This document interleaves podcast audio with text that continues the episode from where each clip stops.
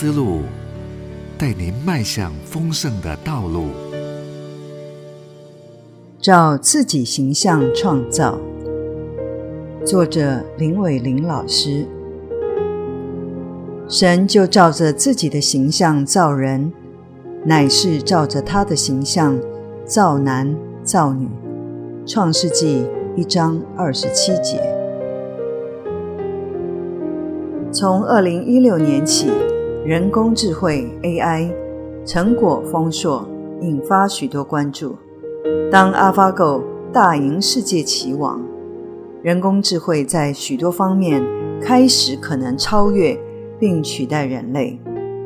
虽然目前的发展还在可控制的运用上，许多专家已开始往前推想可能的危机。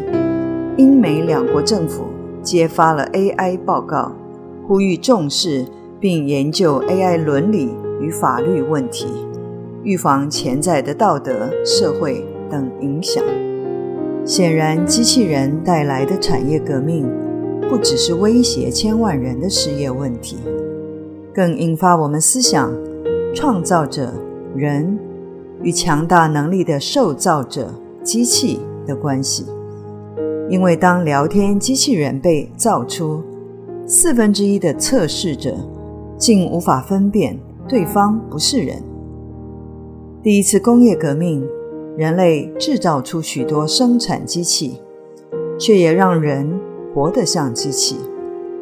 如今的第四次工业革命，却是使机器变得更像人，使我们不得不问：那人如何自我定位呢？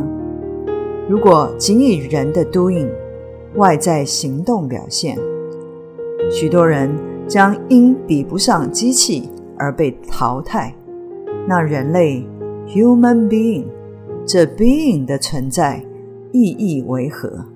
又因何而尊贵呢？创世纪第一章讲述宇宙的生成，也启示了全知全能者造出最像自己的智能生物——人类。从此，两者间有了紧密的互动。与约守的关系，人领受对世界无比崇高的管理身份，但必须服在创造主的权柄与要求之下。